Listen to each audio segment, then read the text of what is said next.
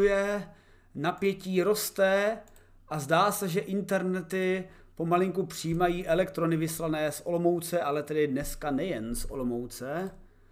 A podívám se, jestli už jdeme online. A zdá se, že zdá se, že snad ano, přátelé. Takže jestli, jestli mě vidíte, tak uh, potvrďte příjem uh, kon, nějakou kontrolní zprávou v chatu a zdá se, že úspěšně jsme rozstreamovali.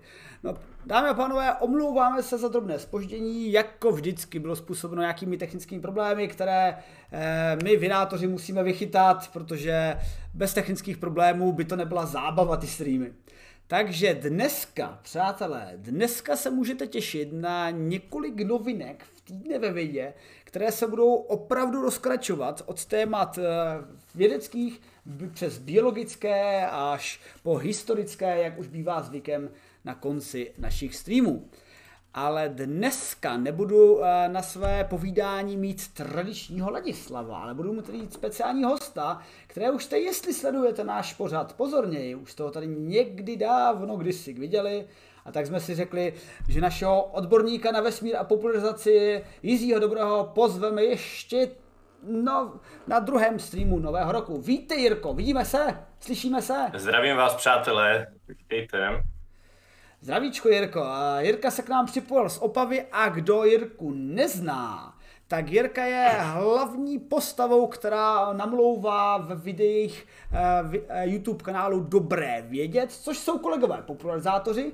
A je to Pomož mi, pomož mi představení. Je to projekt, který vlastně vznikl při studiu multimediálních To je projekt, studií? který vznikl při Sleské univerzitě, ale není to přímo projekt Sleské univerzity, je to můj projekt. Uh-huh. A snažíme se o kombinaci populární vědy a řekněme humoru, který třeba neurazí. Jako, takový špatný humor, no, tam dáváme, neumíme to moc. Jirko, tak Jestli to... chcete slyšet špatný humor, tak přijďte k nám na kanál. Ne, ne, já, já, já si myslím, že eh, mně se líbí, jak pokrýváme ty témata, že ty máš humor, který neurazí a my máme zásadně humor, který urazí, čímž vlastně pokrýváme obě dvě, obě dvě U nás ten humor, který neurazí, spíš znamená, že jako nenatchne. Not bad, not not good, not terrible, prostě. Dobře.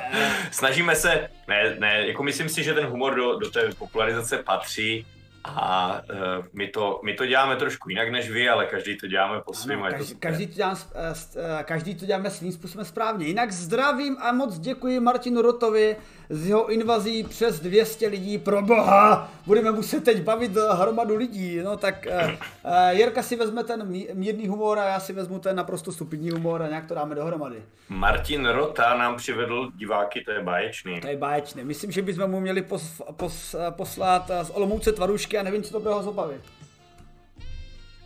Já jsem se stal nedávno uh, nějakým tím sponzorem uh, toho jejich pořadu uh, zpátky mou téma nebo něco takového, jsem mi tam začal posílat nějaký peníze měsíčně, tak možná, že mě chce odměnit. tak to od nich pěkný.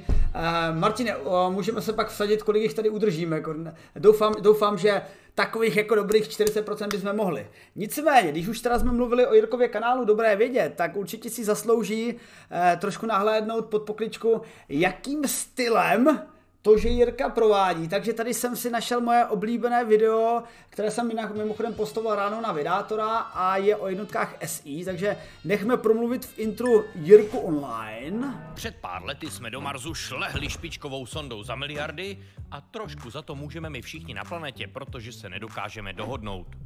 A rozhodně to není ojedinělý případ.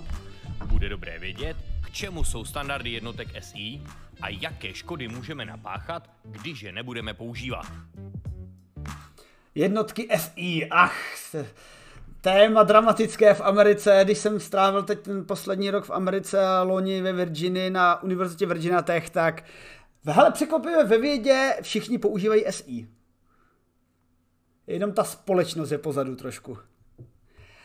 No mě třeba hrozně mrzí, že Zatímco SpaceX používá jednotky SI třeba když vysílá o těch svých startech, tak eh, Jeff Bezos, eh, když vysílá o startech eh, té svojí Blue Origin, tak pořád používá ty imperiální jednotky a asi, asi se chce zalíbit, ale myslím si, že zrovna on je v pozici, že by mohl zkusit spíš vzdělávat ty Američany. Jasné, jasné.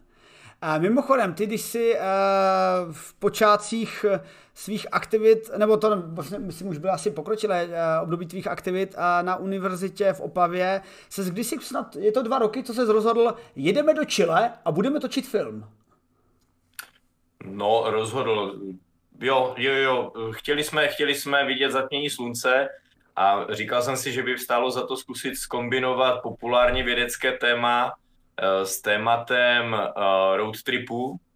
tak jsme se vlastně tři blázni vydali. Něco ve stylu Trabantů. Jsme se vydali uh, do Chile, uh, koukat na zatmění slunce a uh, teďka jsme vlastně udělali z toho film, který jsme přihlásili do Olomouce na Akademia Film a někdy na konci února, na začátku března by snad měl být k vidění teda uh, pro porodce Akademia filmu a někdy potom, já vlastně nevím, jak to bude teďka z Akademia Film Olomouc, buď to v kině, nebo někde online.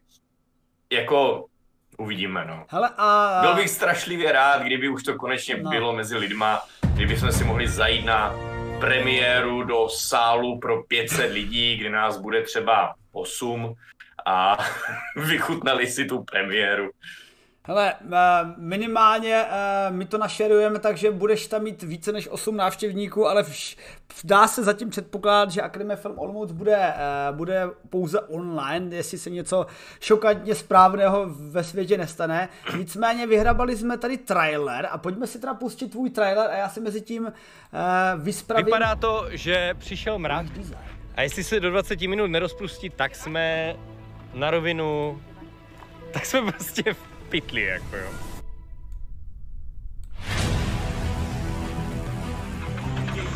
Lidi toto normálně opouští, toč to. Čau. Za 10-15 minut přijde to zatmění. Absolutně crazy. Já jsem z toho úplně na nervy.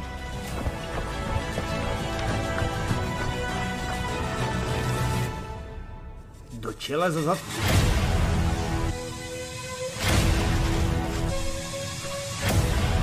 Hudba z Transformers.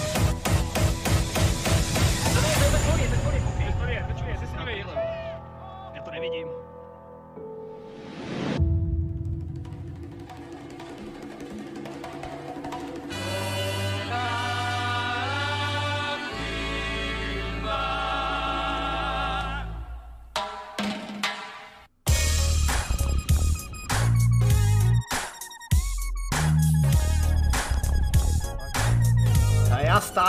zvuk toho traileru a necháme obraz. Jak se tak prosím tě stane, že se z ničeho nic povede třem lidem dostat eh, na dalekohledy do Chile a ještě o tom natočit dokument?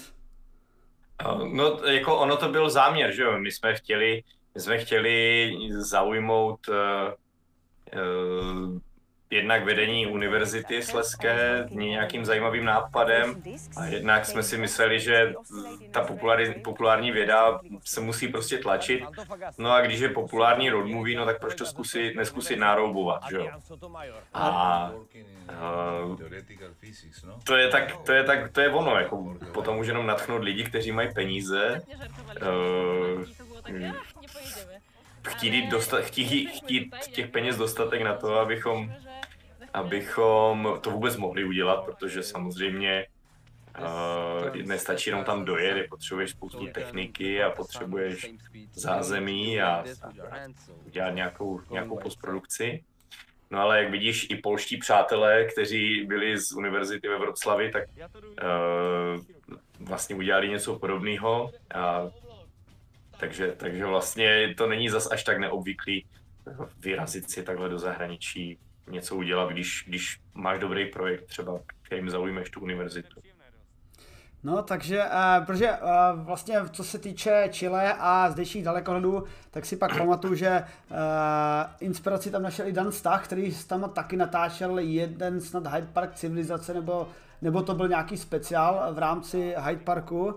A hele, jestli, jestli tohle uspěje jako motivace lidí ke studiu fyziky, protože asi sám víš, jako uh, věčný student počítačové fyziky, že na tu fyziku v České republice moc lidí nejde a jestli, jestli uh, prožitky ne, že sedíte v kanceláři a počítáte něco v Excelu a analyzujete něco, ale že si vyjedete třeba do Argentiny v mém případě, nebo jako v tvém případě do Chile a dáte si takovou menší road movie, ještě si přitom něco hezky natočíte, tak to by mohla být dobrá inspirace ke studiu fyziky. To by určitě mohla, jako já teda nevím, jak fyzikové od vás, ale od nás ti fyzikové jezdí po celém světě, jezdí se hodně do Dubny, kde je velký výzkumák eh, jaderné fyziky, eh, jezdí se do Chile. Právě třeba, když jsme byli v tom Chile, tak přímo na VLT působila 11 dní bývalá kolegyně od nás ze, ze Sleské, která prostě měla projekt, te, jako teoretická fyzička si vyzkoušela uh, točit klikou eh, VLT a, a povedlo se. Jako. Jo, takže přátelé, takže na festivalu AFO se můžete podívat na dokumentární road movie Cesty za zatměním slunce a k čilským dalekohledům. a pokud vás zajímají kratší videa a velmi pravidelně postavené vydáváte tak jedno, jedno týdně, nepletu se? Vydáváme jedno týdně určitě. Vydáváme videa na téma právě populární věda. Naposledy jsme udělali video o tom, jak fungují optické kabely, jak fungují počítače, jak vzniká duha, tvoje oblíbené o, o SI jednotkách. Takže mrkněte na náš kanál Dobré vědět, protože tam to všechno je. A mimochodem, mimochodem neskučí... hodně, hodně špatného humoru. Ale já myslím, že ten úvod je v pohodě. A ještě mi řekni, eh, slyšel jsem, že máš takové dobré aktuální téma, které už na Vydátorovi taky celkem rezonovalo.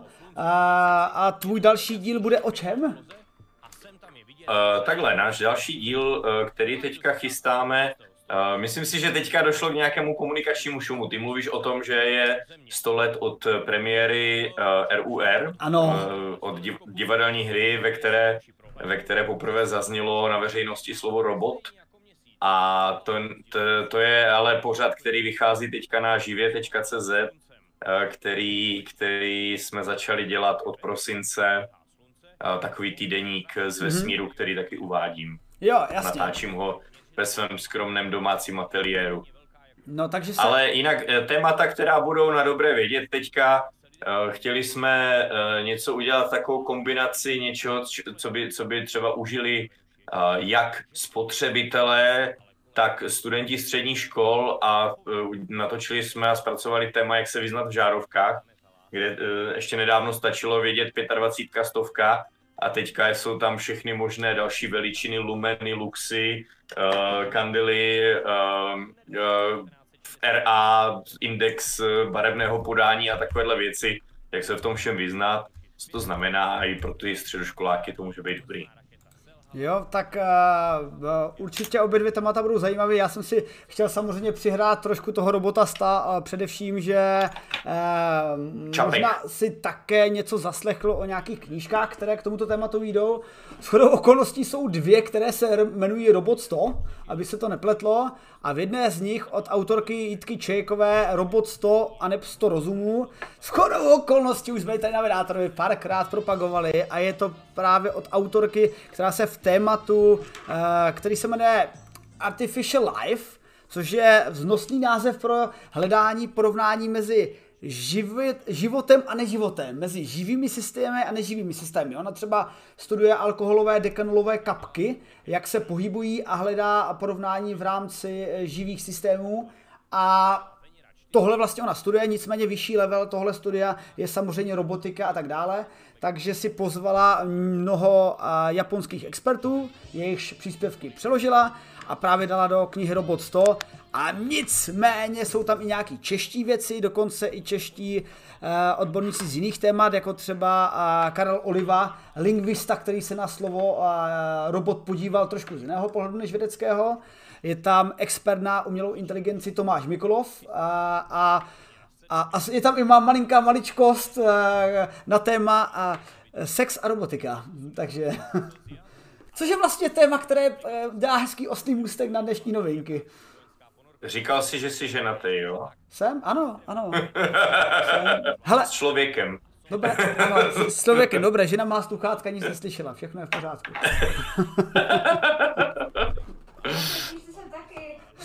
Ana už řve, Ana v té knižce je taky, protože dělal animaci k mému, ne úplně názornou animaci k mému tématu sex a robotika. Ilustrovanou, takovou ilustrovanou. Tak přátelé, a pojďme už tedy, eh, tedy pomalu k našim novinkám, protože jsme tady kvůli týdnu eh, ve vědě, ale tenhle úvod si to zasloužilo a určitě sledujte Jirkův kanál, lajkujte, sdílejte, zbožňujte dobré vědět a posílejte je hlavně svým dětem, aby šli studovat fyziku, protože nás málo, ty fyzice a tak vůbec. Ale pojďme se podívat, jaké máme novinky. E, jelikož jsme oba dva velcí mluvníci fyziky, tak si určitě pošmákneme, e, no vlastně si úplně nepošmákneme na e, vzdání NASA dalších snah navrtat měsíc. Takže krteček má smůlu a krteček pláče, protože krtek špatně vrtal a nedovrtal se. A pak je několik novinek, kde by se o naší odbornosti dalo velmi dobře a úspěšně polemizovat. Nicméně, eh, protože eh, oba dva máme eh, naše milé drahé a oba dva jsme, nebo ty se úspěšně rozmnožil a já se teprve úspěšně rozmnožuji, tak určitě jsme odborníci na tři následující témata. Prvním z nich je, jak žít ve spokojeném stavu, vztahu, protože ve, žít ve v spokojeném vztahu vyžaduje flexibilitu, což zní uh, zajímavě. Uh, myslíme samozřejmě psychologickou flexibilitu a není to asi úplně moc šokantní zjištění, prostě nechovejte se jak ocasy a bude to lepší, ale pojďme si na to trošičku víc posvítit. No, když se vztah vyvede, tak se může podařit dítě a snad dítě musí být zdravé. Vždycky doufáme a přejeme uh, si co největší zdraví našich potomků, protože to je nejpřednější. Nicméně občas se může stát, že se projeví u uh, dětí autismus a je teď otázka, jaké jsou predispozice k tomu autismu. Uh, ne, není to očkování, přátelé, není to očkování, pravděpodobně, uh, ale hledali se DNA predispozice, protože genetika se vždycky hledá do kontextu čehokoliv, co se vlastně na potomcích projeví, což je naprosto přirozený. Ale eh, pojďme se podívat na trošku epigenetiky, tedy toho, jak ten člověk žije a jak se to na jeho struktuře projeví, genetickém vybavení projeví. A budou tam nějaké výsledky, které vlastně budou v korelaci i s tím, co se tak nějak obecně předpokládá, ale máme vědecké důvody. No a když už se to děťátko podaří a děťátko bude úspěšně řvát a kadit do plenek, tak eh, se potřebujeme odhalit, eh, proč to dítě pláče. Eh, doufám, že mi Jirka poradí potom do budoucna a už má určitě nějaké rady, jak, jaké typy analýz to pomůžou odhalit, ale věci se zamysleli, že když se dá analyzovat něco selským rozumem, tak proč by se to neanalyzovalo třeba umělou inteligencí, která dokáže analyzovat lecos, tak poslali umělou inteligenci na plačící děti hm? a podíváme se na výsledky. No a pak si, pak si odpočineme na nějakých archeologických tématech. První bude pravěké DNA ze Sibiře, kde vědci na DNA analýzách eh, celkem věkově rozsáhlé populace od doby 14 tisíc před naším letopočtem, nebo 15 tisíc před naším letopočtem, po 14 1400 našeho letopočtu, takže vlastně uh, dívám se 6, 16, 17 tisíc let téměř rozpětí, tak sledovali, jak se měnila populace a jestli obyvatele ze Sibiře jsou s nějakými dalšími obyvateli na planetě blízce příbuzní, ale určitě nejsou příbuzní s...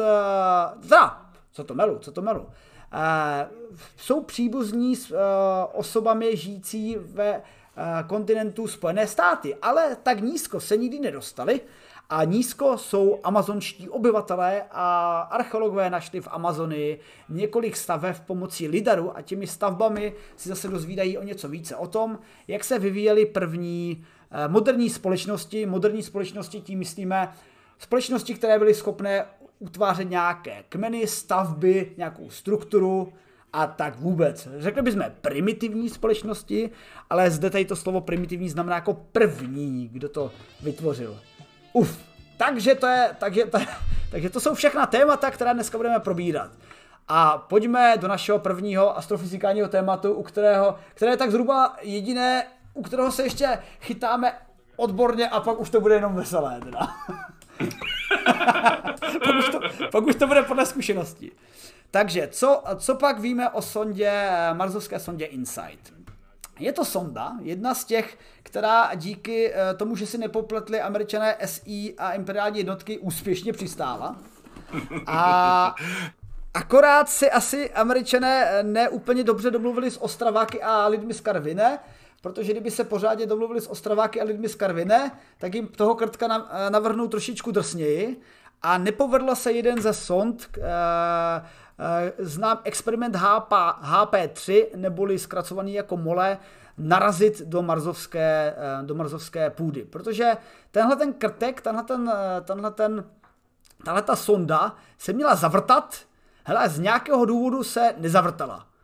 A Jirko, proč tomu tak prosím tě bylo?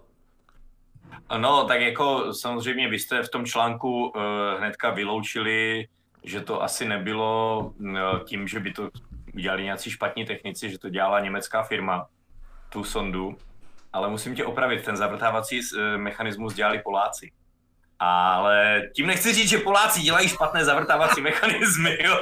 Ale, ale nebyla to čistě německá práce. To jako samotnou sondu navrhli, vyrobili Němci, ale ten mechanismus na to zavrtávání vyrobili Poláci. Ale i přesto Pravděpodobně spíš šlo o to, že eh, jelikož samozřejmě to tam nikdo nešel zkontrolovat předem, eh, jaké to místo bude, kam přistane sonda, tak tam zřejmě eh, došlo k tomu, že je tam jiné podloží, než jsme očekávali.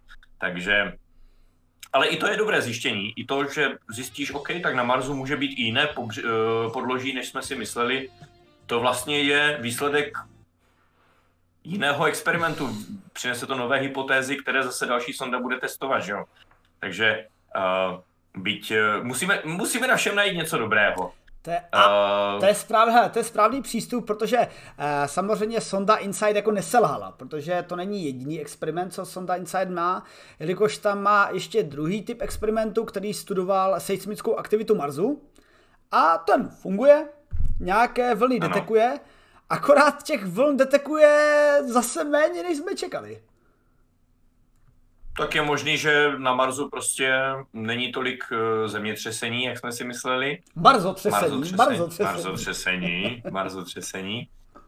A nebo samozřejmě taky je možné, že tím, jak se ta sonda třásla při startu a při přistání, tak jsem porouchal přístroj, že jo? ale předpokládám, že eh, na, to, na tady tohle téma jsem se nedíval teda pořádně, ale předpokládám, že to mají skalibrované solidně ty přístroje.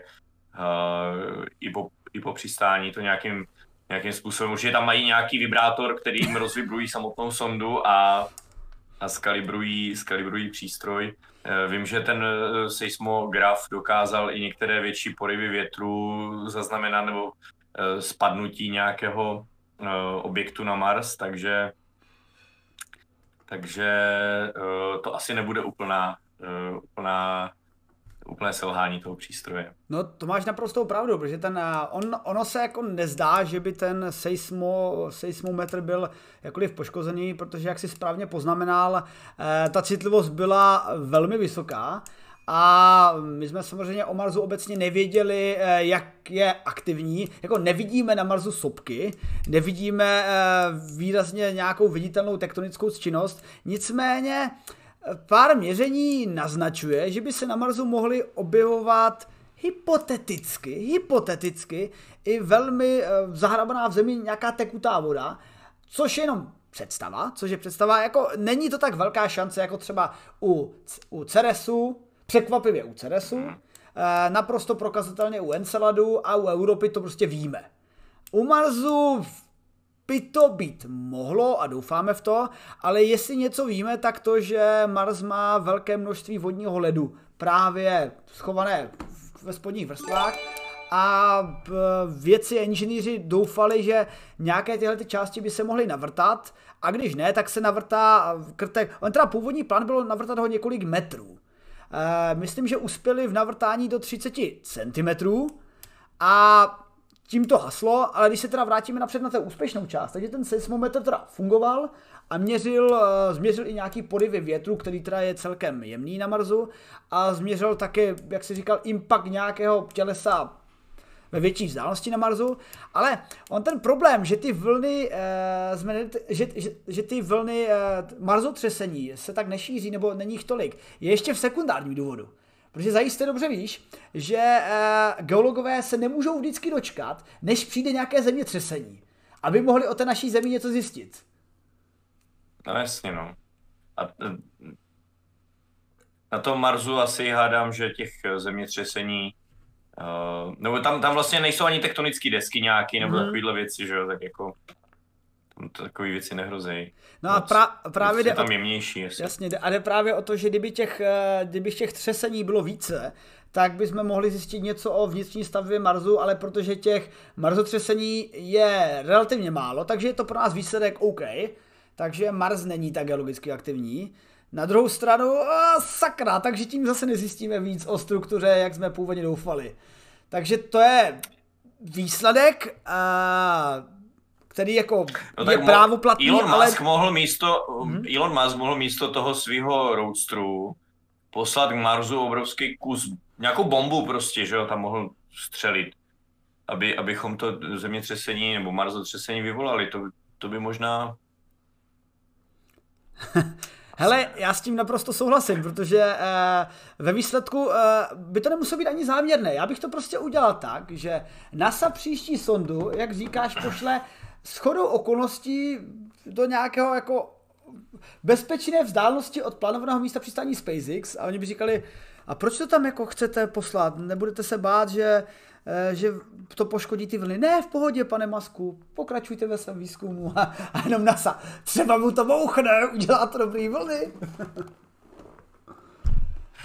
No jako já, se, já si vzpomínám, uh, před několika lety jsem slyšel jeden z takových bláznivějších nápadů na uh, oteplení Marsu a sice vzít jeden z těch měsíců, co má Mars, ten blížší, nevím, který to je, uh, zpomalit ho a nechat ho spadnout do atmosféry a v podstatě ta, ten náraz by byl tak extrémní, že by, že by Mars oteplil eh, dočasně na, tu, na takovou dobu, aby se tam dalo jakž takž eh, to začít osidlovat.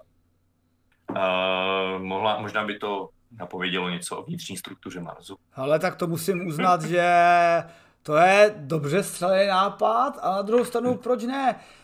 Ale na třetí stranu, uh, za a teď teda nevím na kterým z těch měsíců, jestli na Fobosu nebo Deimosu nebo na obou se odehrává počítačová hra Doom a bylo by určitě škoda uh, zabránit této budoucí uh, herní turistice, protože třeba já, jako já vášnivý hráč Assassina Creeda, když jsem pařil Assassin's Creed v renesančním období a pařil jsem ho v Benátkách a Neapoli a všude, tak jsem hned s tou radostí pak jel o to aktivněji do Benátek jako turista, takže úplně bych ty měsíčky na ně bych nešahal, to za A. Samozřejmě z vědeckého hlediska bych na ně nešel a druhá z druhého, z dalšího důvodu, že to je dobré místo na základny, protože ta gravitace tam taková slabší, takže mohla by to být taková pohybující se vlastní stanice, když, když je správně provrtáme, tak tam můžeme žít a posílat právě z těchto měsíčků potom uh, nějaké další mise na uh, Marsovskou, na Mars dolů, na povrch. Takže já bych spíš přitáhl nějaký shooter od někud jinut. Stejně machrujeme a NASA plánovala uh, naučit se or, nějaký asteroid redirect, redirect mise. Je pravda, že asi se nejedná o asteroidy velikosti Fobosu či Deimosu. Na druhou stranu, když to budeme bombardovat aktivněji nějakou dobu, tak se, tak se za A eh, Insight dočká těch vln, díky kterým může studovat eh, strukturu Marsu, no a za B si pomůžeme eh, i možná s terraformací Marsu. No, jako druhá věc je, že, že v době, když jako zpomalit měsíc asi bude vyžadovat výrazně, výrazně, výrazně víc energie, než lehce ťuknout do nějakého asteroidu, aby se po šesti orbitech přiblížil k Marsu natolik, že tam do toho šlehne, jako, jako ty, ty energie budou asi, nebo ty, ty, no ty energie budou úplně jiný, no, který budeme potřebovat k jednomu nebo k druhému. Zpomalit takový měsíc, to musí být šílený, jako na, Uh, já nevím, jak by se to dalo udělat. Hele, a, a já sice, sice jak by se to dalo udělat správně fyzikálně, to je otázka na druhou stranu. Uh, znáš film Wandering Earth? Uh, ne. Uh, já jsem tenhle ten film viděl teď nedávno. Uh, on v češtině se jmenuje Země na cestí. Je to mimochodem čínský sci-fi velkofilm.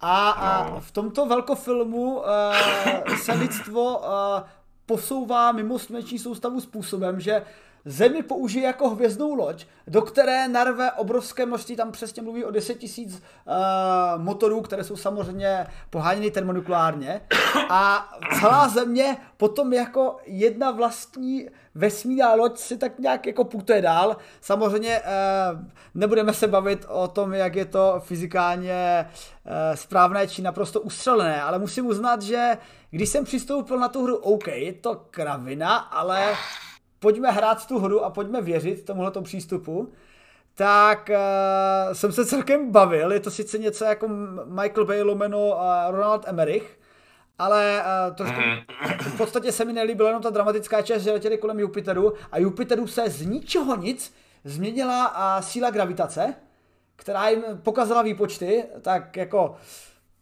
tohle si pravda mohli odpustit, ale ale dobrý. Tak Bez tak použili špatné jednotky. Bez tak. A zakamuflovali tím. Jinak, jinak, přátelé, eh, pokud v rámci našich uh, pořadů Vydátor versus něco, my jsme měli už dřív Vydátor versus Star Wars nebo Vydátor versus Fallout, tak jako mám celkem uh, nabito právě na Vydátor versus Wandering Earth.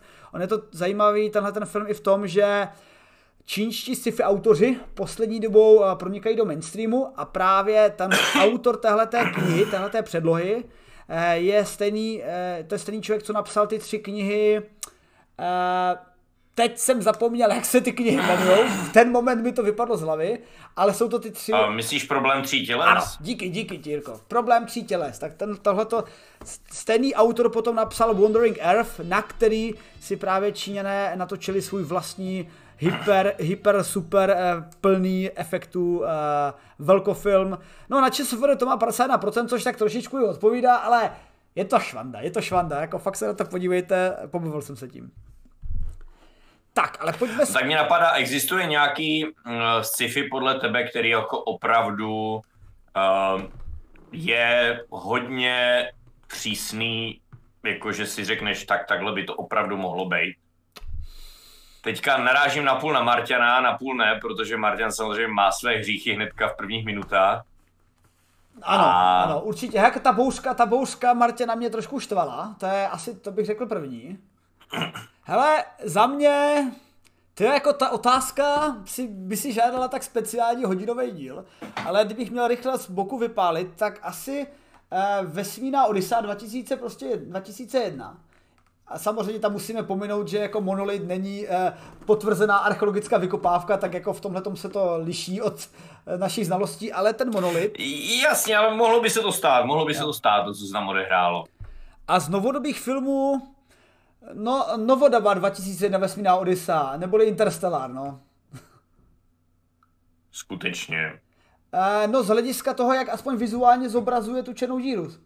Ano, ano, tato, tato část, ano. Jo, jako, jo dobře, jo, jest, jestli narážíš na část, skočíme do černé díry a cestujeme v čase, tak to samozřejmě ne. Narazím, narazím třeba na část, kdy eh, ke startu ze Země použijou obří raketu Saturn 5 Hadr a na start z planety, která má extrémní gravitaci, použijou raketku, která vypadá jak větší, větší auto.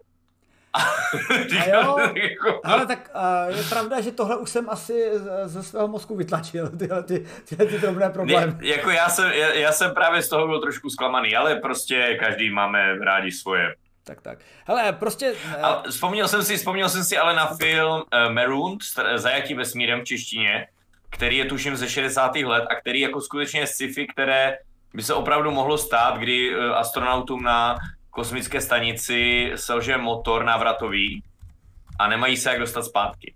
Mm-hmm. A, a je to psychologické drama v podstatě a je to, je to fakt jako parádní, parádní film uh, sci-fi, který by se skutečně mohl odehrát. Hele, něco právě si... něco, ně, něco mezi Apollo 13 a, a vesmírnou Odyseou bych to tak typl. Dobré, díky, díky za ty, určitě si ukládám. Mimochodem, a, a ať ještě dokončíme tohleto úvahu o filmech. Eh, my teď na Vydátorovi eh, zrovna teď píšu jeden článek a ten se týká nového filmu s Georgem Clooney, který se jmenuje The Midnight Sky. Ten film, eh, George Clooney v něm hraje stárnoucího astronoma a který pak zjistí, že se děje nějaké obrovské nebezpečí, který jim pak eh, varuje kosmonauty na orbitě. Ten film je prý strašný mhm. bullshit, ale podstatný je, že v tom filmu v pozadí do na pár záběrech vidět na kanálských ostrovech Olomoucká full sky kamera a to je podstatné, takže kvůli to, jenom kvůli tomuto momentu se na ten film podívám. Mě, mě strašně vadí, když se filmy snaží si hrát jako na vážný, na vážný téma a, a, a přitom člověk, který do toho tématu trošku víc vidí, tak se chytá za hlavu, uh, že prostě takhle to být nemůže. Mám radši, když si z toho udělají rovnou srandu. Jo. Hele, a vidíš, a přesně tímhle tím přístupem uh, je udělaný film, ten čínský film Wandering Earth, protože to je, tam už, tam už překročili tolik fyzikálních zákonů, že tam už je to fakt jenom sranda. Jako a jsem ochotný prostě v tom případě připustit na celou naši planetu, která se zrychlením opouští náš eh, prostor, což by samozřejmě asi udělalo nějaký problém s atmosférou, čehož se tam tak nějak, jako, tak nějak vyhali tomu, úplně tomu momentu. A tak vůbec. Tak, přátelé, to bylo, to bylo naše oblíbené téma astrofyzikální e, s Jirkou Dobrým, do kterého jsme se pustili. A teď se podíváme na další témata, které nám přinesl minulý týden. A do nich půjdeme z odbornosti v současnosti e, skutečného otce a budoucího otce, tedy skutečný otec Jirka a budoucí otec snad já.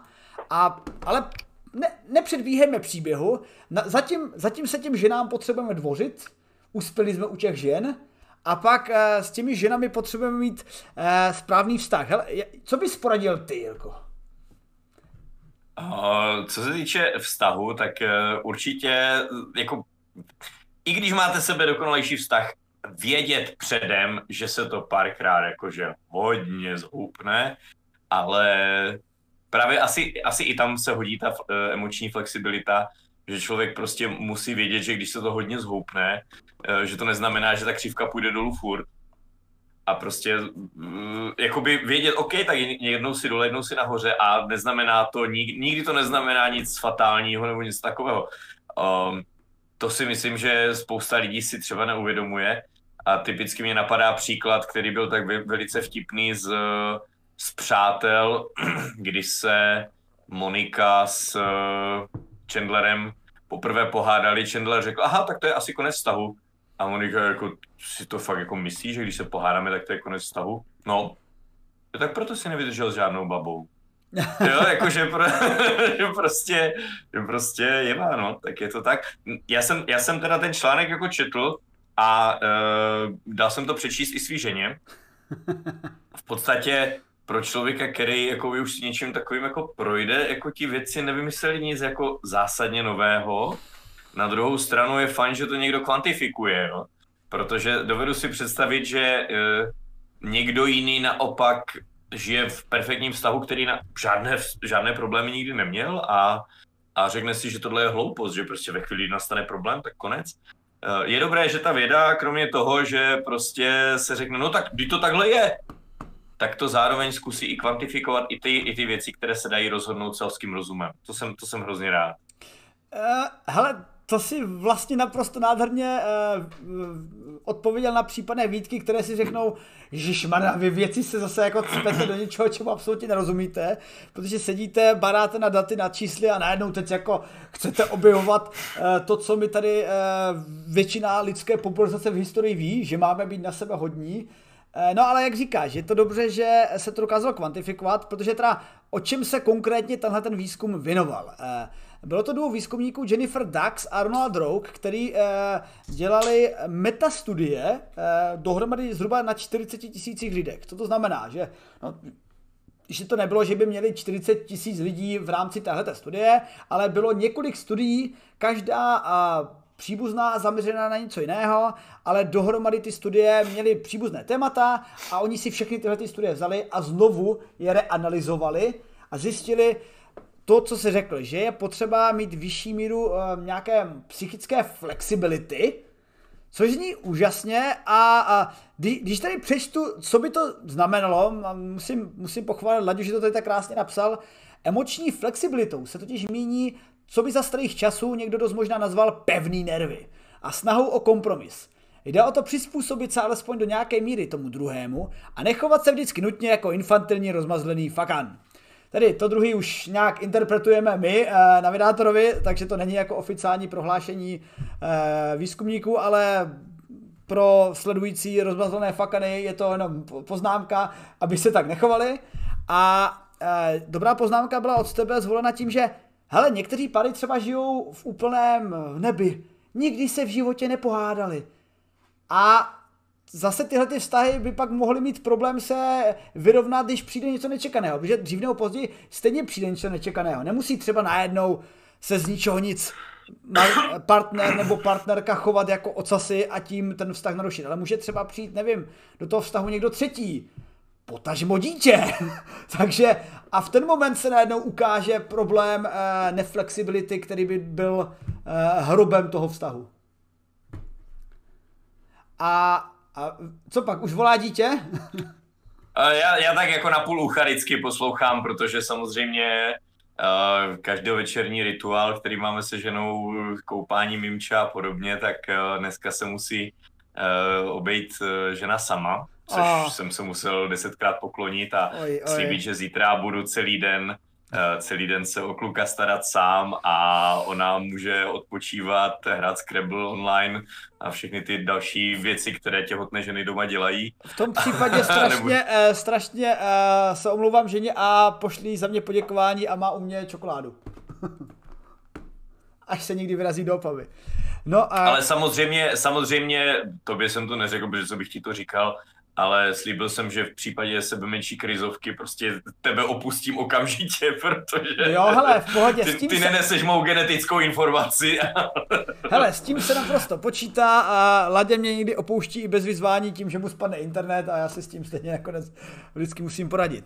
Ale eh, když ještě teda eh, tro, trošku eh, budeme tančit kolem té flexibility, takže eh, ono je nakonec zajímavé, když v tom vztahu začnete potkávat nějaké krize a extrémy a díky tomu uh, se, naučíte, uh, se naučíte se s nimi žít. Já se totiž musím přiznat, teď úplně nevím, jak moc zacházet do nějakých podrobností osobních, ale uh, budu kolem toho tančit, že to, co si popisovala v, v rámci seriálu Přátelé, to byl i můj naivní mladický pohled, jako, že když prostě ženská řekne najednou jako žahátka, oh, tak OK, tak to znamená konec, v pohodě, vyřešeno.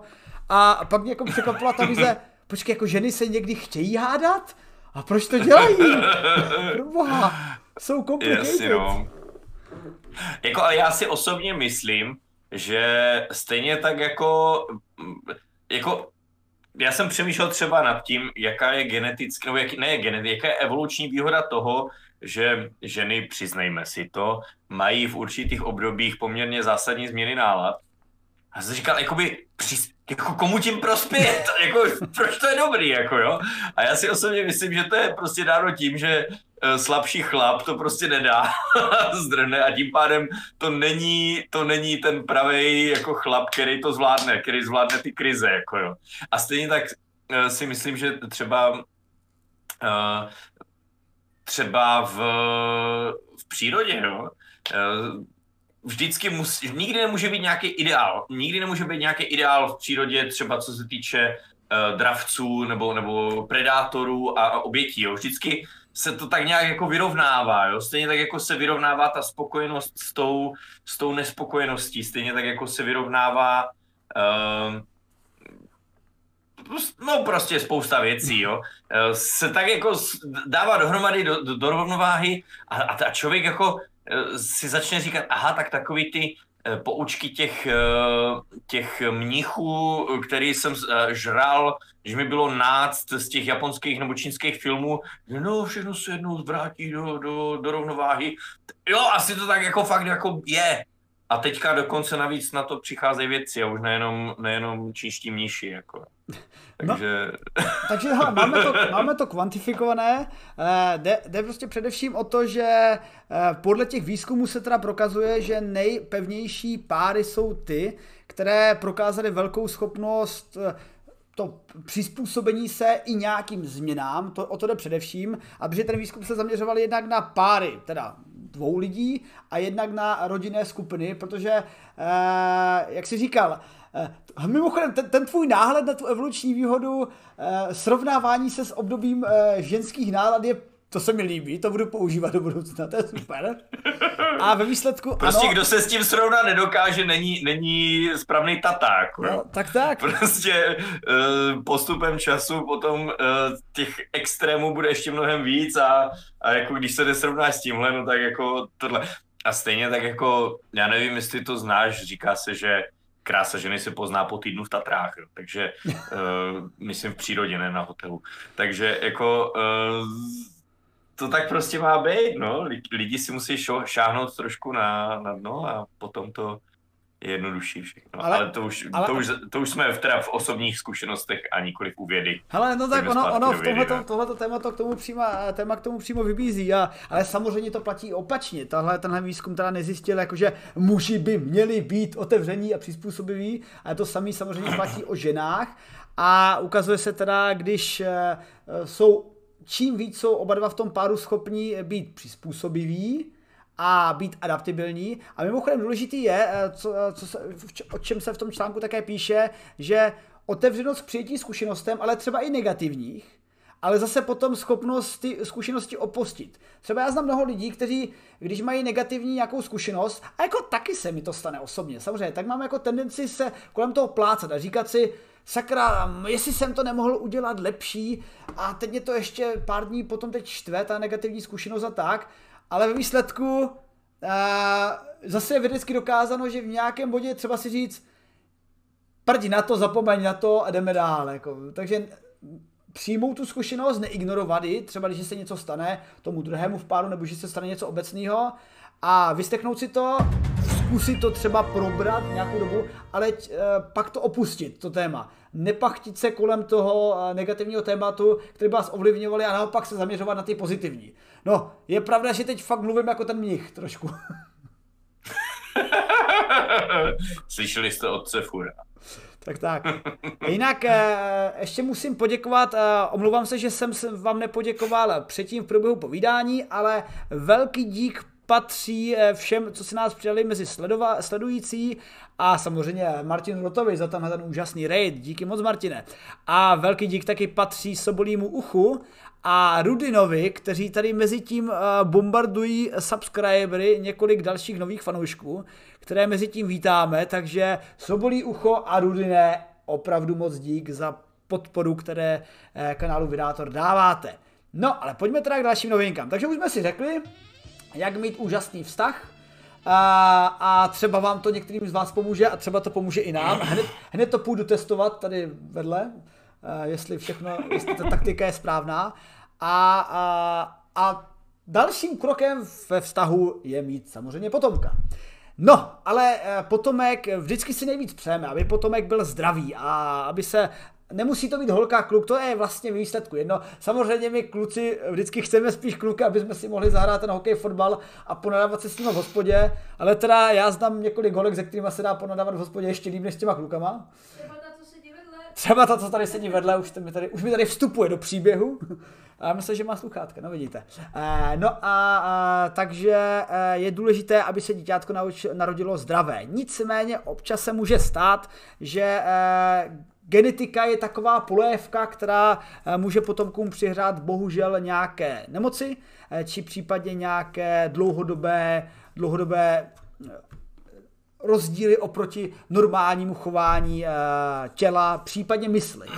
No a jeden z takových typů onemocnění je určitě autismus, nebo spíš nemoci různé fáze autistického stupně nebo autistického spektra a věci se nějakou dobu snaží zjistit, jak by mohlo být zjištěno predispozice k autismu. V rámci těhotenských testů, eh, to mě možná eh, doplní ze své zkušenosti, tak co já tak nějak jsem zažil jako eh, snad budoucí tatínek, tak se dělají testy na, na do, Dona, do, Douna, pak se dělají testy na nějaké další nemoci ale konkrétně na autismus se myslím nic nedělá, protože to prostě neumíme nijak poznat. No my ani, myslím, nevíme, jestli to vzniká uh, už uh, v, v lůně matčině, či to může vzniknout třeba v jednom roce a podobně. Jako já si nejsem, já si, uh, jsem si stoprocentně jistý, že to nevíme. protože to by byl docela velký průlom, kdybychom věděli, jestli to je vrozené, anebo jestli to nějakým způsobem se dá navodit třeba v prvním hmm. jednom, dvou letech života. Já teda, náš špunt je zdravý, ale věřím tomu, že v tuto chvíli, radost, když mu tři čtvrtě roku, tak, tak um, se může všechno jevit normální a za pět let zjistíme, eh, že to je jinak. Hmm. Ale ta pravděpodobnost není naštěstí moc velká. A takže, takže tak, eh, každopádně, každopádně pokud, pokud se něco takového zjistí, a pokud teda ta, eh, ta studie, že by to mohlo být nábojema, je, je, je pravdivá, tak je, nebo, nebo je, je, se zakládá na nějakém výzkumu, tak by to mohlo být docela průlom. Věřím tomu, že, že eh, zjistí něco takového během, eh, nebo ještě mnohem dřív, než vůbec se chlap začne pokoušet o něco takového, může, může být depresivní, ale zároveň zároveň nebo takhle, eh, z jakého důvodu si myslíme, že by to mohlo být v tom, v tom spermatu? No, teď si, teď si narazil, narazil uh, hřebíček na takovou malinkatou hlavičku, protože ještě jsme neřekli pořádně, o čem tohle to vlastně je. A tenhle výzkum mluví, že uh, ta genetická informace, dobře, z čeho se skládá děťátko? Děťátko se složí z vajíčka a spermie. Takže se dá předpokládat, že uh, uh, u každé, u každé, nebo dalo by se snad s nějakou mírou pravděpodobnosti trasovat eh, predispozice k různým nemocem právě od jednoho nebo od druhého, od matky či otce. A výzkum eh, Nikolase Garida identifikoval oblasti genomu, genomu konkrétně ve spermích u mužů, eh, protože výzkum probíhal ne úplně na velké skupině jedinců. Totiž věci si vzali dohromady 13 mužů, který bohužel teda mají autistické děti, a 13 mužů ve stejném věku, eh, kteří měli děti ve stejném věkovém období, eh, který neměli autistické děti a porovnali genom u těchto mužů. A zjistilo se, že nejde především o genetické markery, protože tady bychom se trošku museli zamotat do biologie a genetiky, což Uh, uh, nevím, jak jsi na tom ty, ale já strašně v tomto tématu koktám. Jako průmyslovák jsem to nikdy neměl, ale pokusíme se. A minimálně z toho článku, uh, co jsme vyčetli, tak eh, že tady v tomto případě hraje roli epigenetika, neboli, eh, a to konkrétně DNA metylace. Protože jde o to, že zatímco vaše genetická struktura zůstává víceméně stejná, tak epigenetika studuje, jak se část DNA mění. A změny v rámci DNA fungují tak, že v průběhu vašeho života se nějak různě něco ve vašem DNA děje. Třeba kvůli tomu, že kouříte, Třeba kvůli tomu, že sportujete, třeba kvůli tomu, že spíte každý den vedle uranového dolu a něco takového se prostě může stát.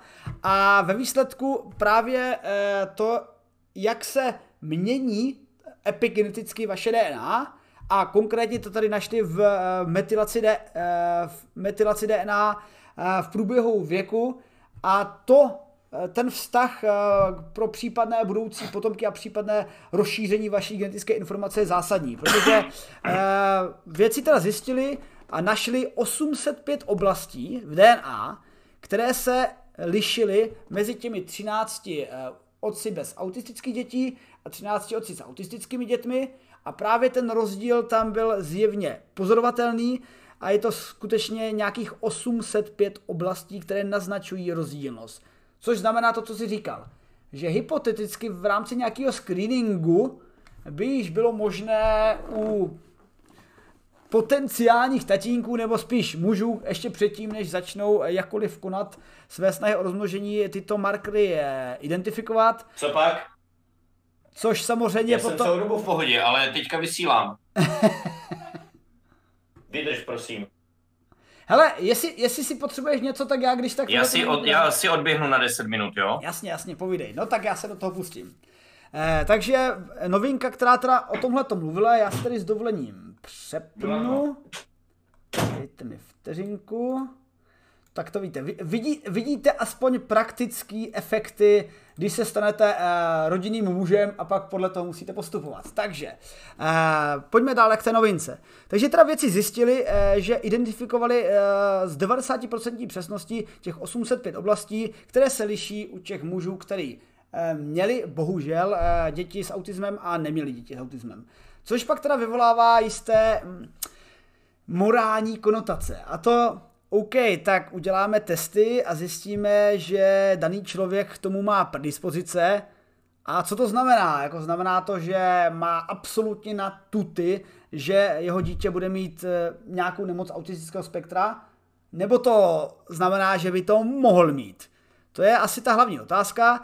Eh, samozřejmě autistické spe- nemoci autistického spektra se jmenují nemoci autistického spektra, protože jsou různě eh, silné, jsou různě problematické. Takže v prvním případě eh, může jít něco fakt lehkého a neřekl bych, že se dá praktickou nemoc. Když teda studuju já osobně na Univerzitě Palackého fyziku nebo na společné laboratoři optiky, tak abych se tak přiznal, těch mých kolegů, kteří mají jisté Sheldonovité prvky, eh, která by se daly přiřadit k nemocem autistického spektra, tak ty jsou skutečně, ten, těch, těch je tam nejeden, řekl bych, že možná až polovina. A v takovém případě byste si řekli, a, a takže jako tyhle ty lidi by se fakt nenarodili, to je nefér, no. Ale na druhou stranu eh, tohle berte jako počátek výzkumu. Protože eh, zatím jsme teda dokázali vydetekovat nějaký markery, a teď se to samozřejmě bude upřesňovat, protože jak máme spektrum a jak máme 805 markerů, tak bude docházet nějakému zpřesnování. A teď se ukáže, že třeba z těch 805 markerů je těch 400 markerů mm, spíš náhodných a třeba nemá přímý, k tomu přímou vazbu, oproti tomu některé budou důležitější. Takže dokážeme i rozlišit, které části toho spektra, eh, nebo které silnější nebo Eh, nějaké těžší části toho autistického spektra budou spojeny s právě s kterými markery. Ale je fakt důležitý eh, v tomhle výzkumu pokračovat.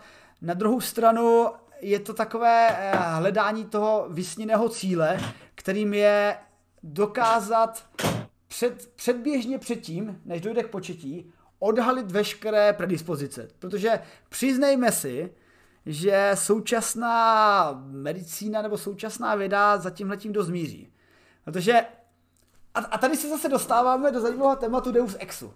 Nebo do tématu uh, modifikace, nemyslím modifikace lidí, jako kterých jsou narozeni, ale v tom případě uh, samozřejmě jdete, máte třeba těhotnou manželku, jdete nějaké testy a zjistíte, uh, jestli je všechno v pořádku, nebo předtím si můžete udělat nějaký screening. A dřív se teda předpokládalo, že a je i důkazem, že lidé, kteří mají prokazatelně třeba v rodině rakovinu, samozřejmě geneticky, uh, geneticky takže mají genetické predispozice k rakovinu, jej bohužel jejich děti. Takže v tomhle je to celkem jednoduché. Na druhou stranu tohle už je, to je první krok k tomu, když jsme detekovali, co je jiného. Teď řeknu něco šíleného, k tomu, aby jsme to modifikovali.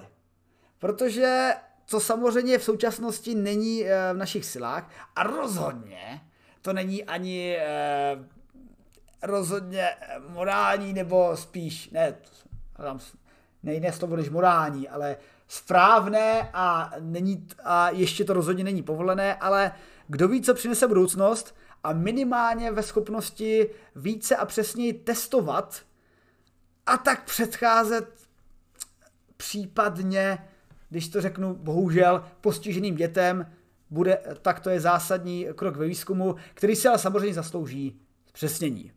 No, takže tolik k novince. Já se mimochodem mezi tím podívám, co jste psali na otázky. A co tady máme od vás? Jo, dobrý Stanislav Bandur, který ještě říkal k předchozímu tématu, eh, že eh, úspěšný vztah znamená Eh, že v něčem se člověk nemá rýpat, lebo to pak bude smrdět. To je, to je dobrá poznámka, se mi líbí. A, ano, samozřejmě Sobolí ucho, a, ano, myslel jsem svou zdejší, vedlejší grafickou podnotku tady art, koho jiného bych taky myslel. Tak, ale pojďme do další novinky. No a zatímco jsme se teda dostali do stavu, že jsme, eh, že drželi jsme si palce a povedlo se nám mít zdravé děťátko, a to děťátko se narodilo. A teď přichází eh, takové nepříjemné, nebo příjemné, to, to si velmi brzy zhodnotím sám. eh, každopádně přechodné období, kdy dítě bude řvát a my jako rodičové nebudeme vědět, proč to dítě řve. A na to samé se podívali věci z Tajvanu pod vedením týmu Huania Changa z Tajvanské univerzity, která se rozhodli, kteří se rozhodli použít něco, co se v podstatě používá vždycky, když něco chceme pochopit, a to umělou inteligenci. Totiž oni děti tak obecně jejich práce rozdělí do tří kategorií, a to hlad, ospalost, anebo bolest. Dá se předpokládat, že nějaké body eh, pláče ve stylu chci mít, chci vidět ten seriál Stargate, který jsem se s tebou táto teď díval a nedívám se na něho, tak to už by se ti hůřeji trošku rozdělilo, ale když se v rámci základních lidských a dětských potřeb to rozdělí na hlad, ospalost a bolest, tak přesně o tohleto se pokusili výzkumníci z Tchajvanu a vzali data z pláče, z 400 standardizovaných nahrávek a těchto nahrávek, 200 z těchto nahrávek použili k naučení umělé inteligence. Takže pro ty, kteří se zajímají o umělou inteligenci, tak šlo o umě, učení umělé inteligence nebo metoda strojového učení s učitelem. Když si vzpomínám, že jsme měli rozhovor s Tomášem Mikulovem, tak ten eh, pojem umělá inteligence zrovna nerad používá, radši má, rád, radši má pojem eh, strojové učení, takže jednalo se o strojové učení s učitelem, ve kterých 200 nahrávek bylo tedy použito k tomu, aby se naučil ten stroj rozpoznávat mezi těmito třemi typy pláčů kvůli hladu, kvůli tomu, že děťátko chce spát a kvůli bolesti. No a jak to teda ti věci vy, uh, zkoušeli? Uh, teď si řeknete, no a jak to měli teda potvrzený, to těch 200 nahrávek, které byly zjevně uh, potvrzené, že tady se jedná o pláč dítěte, co má hlad. No, bylo to potvrzené poznámkama těch, kteří u toho byli, rodičů, že eh, když se dítě nakrmilo, když to byl pláč, samozřejmě nahrávek bylo asi u každého dítěte víc, ale když to byl uh, pláč prokazatelně vyřešený tím, že se dítětko přidalo k tecíku a nakrmilo se, tak to bylo definováno jako pláč uh, za hlad. Když potom v průběhu toho pláče dítě usnulo, tak to bylo definováno jako pláč, eh, který dítě vyvolává, když chce spinkat a teď se asi ptáte, jaký byl ten pláč kvůli bolesti, tak ten pláč byl vyvolán eh, při eh, vpíchnu, vpíchnutí, které odpovídá i očkování. Předpokládám, že se možná k tomu využilo i vlastně povinné očkování dětí, takže zrovna u toho se prostě nahrával ten pláč dítěte. Samozřejmě byste teď mohli říct, že počkej, počkej, ale tak jako a jak, jak mají 100% jistotu, že to fakt trefili, ty učící data. A to je právě ta, ten zázrak toho strojového učení. Mimochodem, eh, my taky v rámci společné laboratoře optiky eh, využíváme i v mém vlastním výzkumu strojové učení a v něm využívám analýzu akustických emisí. A v tomto případě se vlastně jedná o to samé. Totiž, co děláme my? Vezmeme signál a v tom signálu který nějaký jaký signál šílený, na něho provedeme takzvanou Fourierovu transformaci. Ti, kteří dělají fyziku, případně počítačovou fyziku nebo i grafiku, tak když řeknu slovo Fourierovka, už asi tuší. Eh, pro ty ostatní jde o to, že každý signál se dá vlastně rozdělit na několik typů sinusoid s různou frekvencí. Kdybyste prostě sečetli několik typů sinusoid s různou frekvencí, tak by vám to dohromady dalo ten signál, který vlastně tou Fourierovkou protáhnete. A přesně tohleto, o tohleto se pokusili i věci, takže zanalizovali ten dětský pláč a na, tohle, na těchto těch datech právě učili tyhle ty nahrávky. A stejně jako já ve své práci jsem vytvořil nějaký učící data, a na těch učících datech jsem potom uh, naučili, jsme naše strojové učení a aplikovali to na ty data, které chceme proskoumat, tak stejně tak to udělali věci z Tchajvanu a samozřejmě se sem tam stane, že některá učící data jsou chybná. Ale podstatou strojové inteligence je, že z velkého množství dat si vlastně vybere to správné částečně sama. Že eh, ona najde ty korelace i tam, kde by je našel člověk, no možná by je nenašel, ale podstatě já vždycky používám přirovnání, že umělá inteligence je něco jako tisíce čínských doktorandů. Prostě máte analyzátory doktorandy, kteří prostě analyzují, analyzují data tak dlouho, tak dlouho, tak dlouho a spolupracují, než jim to vyjde nějak. A ta umělá inteligence to dokáže dělat taky a sama. Takže především v tomto případě eh, jde teda o eh, 200 uh, nahrávek toho dětského pláče, kterým se naučila ta umělá inteligence a ona pak analyzovala uh, mimochodem ještě tady 400 standardizovaných nahrávek od 37 zdravých novorozenat obou pohlaví ve stáří od 1 do 10 dní. Takže se opravdu jedná o potomky, kteří ještě v tomhle části nejsou moc schopni komunikovat, takže si neřeknou, já chci pít, já chci spát a já chci kadit. Teď mě, teď mě napadá, že tam vlastně chyběla v, tom, v těch analýzách část o pokadění se. Hm. Možná, možná se to spojilo do části spát, nevím. Každopádně, Vědci teda zjistili uh, na klasifikaci dalších 200 nahrávek od, těch, od těchto 37 zdravých dětí, že uh, umělá inteligence má 92% pravděpodobnost správného uhodnutí toho, na co děti, nad, nad čím, nebo proč děti pláčou a čím vlastně s námi chtějí komunikovat.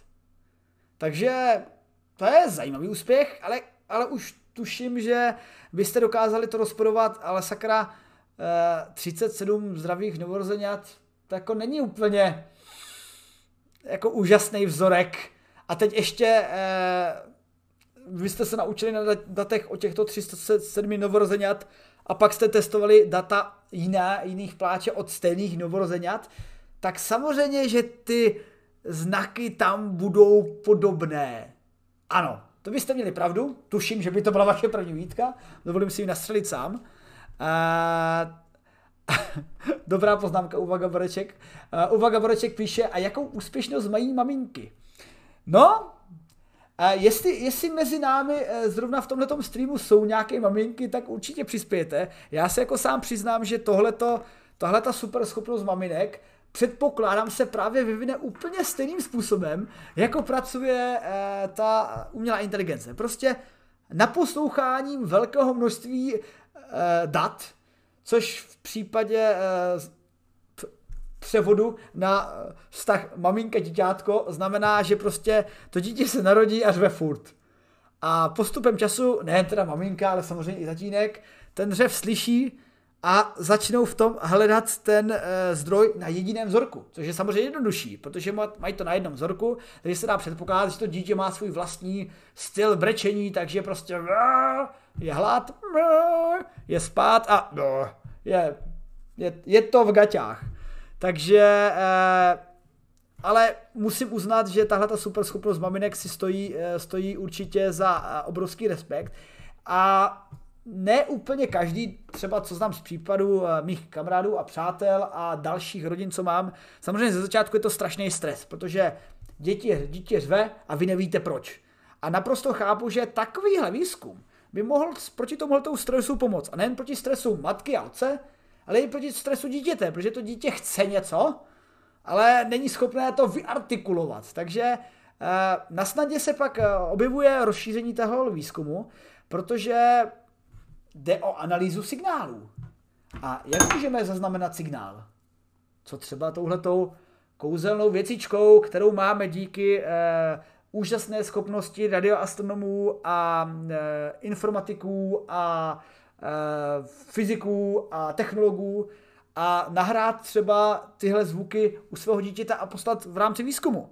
Takže dovedu si představit, že by v rámci tohle výzkumu vznikla i nějaká apka, a ta apka by pak byla schopná na těch natrénovaných datech zkusit odhadnout pláč dítěte a určitě by tam hned pak mohlo být uh, uh, nějaká položka, ano, chci se zúčastnit současně vašeho pokračujícího výzkumu a pak tam napsat jakože pláč dítěte detekován touhle apkou. Souhlasilo? Ano, ne. Napište uh, vámi odhadovaný důvod. A samozřejmě zase několik těch hlášení by bylo špatných, ale na tom obrovské množství dat i kdyby byla ta správnost ve výsledku třeba jenom 70%, tak právě to strojové učení je strašně silný v tom, že strojové učení si z toho obrovského množství dat pobere všechno, co potřebuje a ty body, ty rozdíly v, té, v tom signálu si tam najde samo. Stejně tak, mimochodem, jako jsme právě našli v tom našem výzkumu, eh, který používám já ve fyzice, když jsme eh, detekovali ty analýzy akustických emisí, které jsou teda používány v nějaké analýze vzorků, ve kterých mi br- funguje to vlastně relativně podobně jako to, proč jsem říkal, že geologové mají rádi marzotřesení nebo zemětřesení. Protože ty vlny se šíří materiálem a nesou informaci. Takže i v mém, eh, i v mém výzkumu, když něc, někde praská materiál, tak já detekuji, jak praská a analýzou toho, jak praská, zjišťuji, jakému typu prasknutí vlastně došlo. A úplně stejně pomáhá umělá inteligence i v analýze toho, proč děti pláčou s celkem vysokou úspěšností a budeme doufat, že snad brzy nám nějaká taková apka, no já teda doufám, aby na té apce už dělali, protože v květnu už, už, už bych tuhle tu apku potřeboval k dispozici, aby jsme, aby jsme mohli testovat a samozřejmě, kdyby taková apka k dispozici byla, tak to se jako můžete těšit, že na našich stránkách na Vydátorovi hned se do něčeho takového pustíme. Mimochodem, v rámci výzkumu analýzy dětského pláče a, nebo snahy dětí komunikovat vůči rodičům eh, se nejedná o jediný výzkum, protože další studie, která se objevila od jiného týmu v úplných týdnech, se věnovala něčemu podobnému, ale trošku s jiným přístupem. Eh, věnovala se totiž tomu, že děti teda nejen pláčou, stylem jakože prostě řvou, a ten řev má více tónů, ale u toho eh, pláče také můlejí nějaký, neřekl bych slůvka, ale předslůvka, jakože třeba prostě teda věci přímo já to přečtu, definovali citoslovce nech, of, hech, er, ech, což kdybych trošku s nějakou snahou eh, tady eh, zahrát bych dělal něco jako ne, a tyhle ty eh, pseudozvuky se snaží v tom dětském pláči nějak nebo v rámci toho dětského pláče a mumlání odhalit, protože tyhle ty citoslovce po, prakticky považují za nějakou snahu dětí už se přímo vyjádřit k nějakému tématu. Ježíš, daj, daj jen 97, moc díky za donate na vědecké střelivo, které určitě využijeme k popularizaci, potažmo k vytvoření nějaké apky, která nám pomůže odhalit, o čem se můj budoucí potomek bude snažit eh, povídat, až můj budoucí potomek bude eh, reálný na tomto, na tomto světě. Díky moc, Dajnek, eh, díky moc za support. A zdravíme i řád svobodných zednářů, který, co je výborné, máme tady novinky, které jsou pro řád svobodných zednářů a iluminátory jak dělané. Tak, takže tolik k novinkám, u kterého jsme jako praví experti s naším hostem Jirkou Dobrým naprosto kovaní. A to ať už proto, že Jirka jako jste mohli teď názorně vidět, Jirka musel odběhnout za svým potomkem, protože potomek, potomka nezajímá, že je stream. Potomek si prostě zařve a když si potomek zařve, tak se musí konat. Ale takový už je osud. Mimochodem fakt se těším, jak budou vypadat naše streamy týdny ve vědě od května dále. Takže uh, myslím, že budeme vidět více téhož, ještě v tom kontextu, že já si tady tyhle ty videa snažím stříhat a připravovat a všechno tak dalšího, takže No, bude to od května zajímavé. Držte mi palce, aby bylo všechno zdravé a snad, že do té doby přijde apka, která nám odhalí, proč naše děťátko bude plakat. Ale já jsem na tím teďka přemýšlela a já tě nechám vždycky v tvoje a v dětsku se starám v pondělí já, takže pohoda. Pr- Streamy to neovlivní, nebojte. Uh, Slyšeli jste, eh, to byl, to byl můj spolupracovník v tomto výzkumu eh, na našem budoucím potomkovi.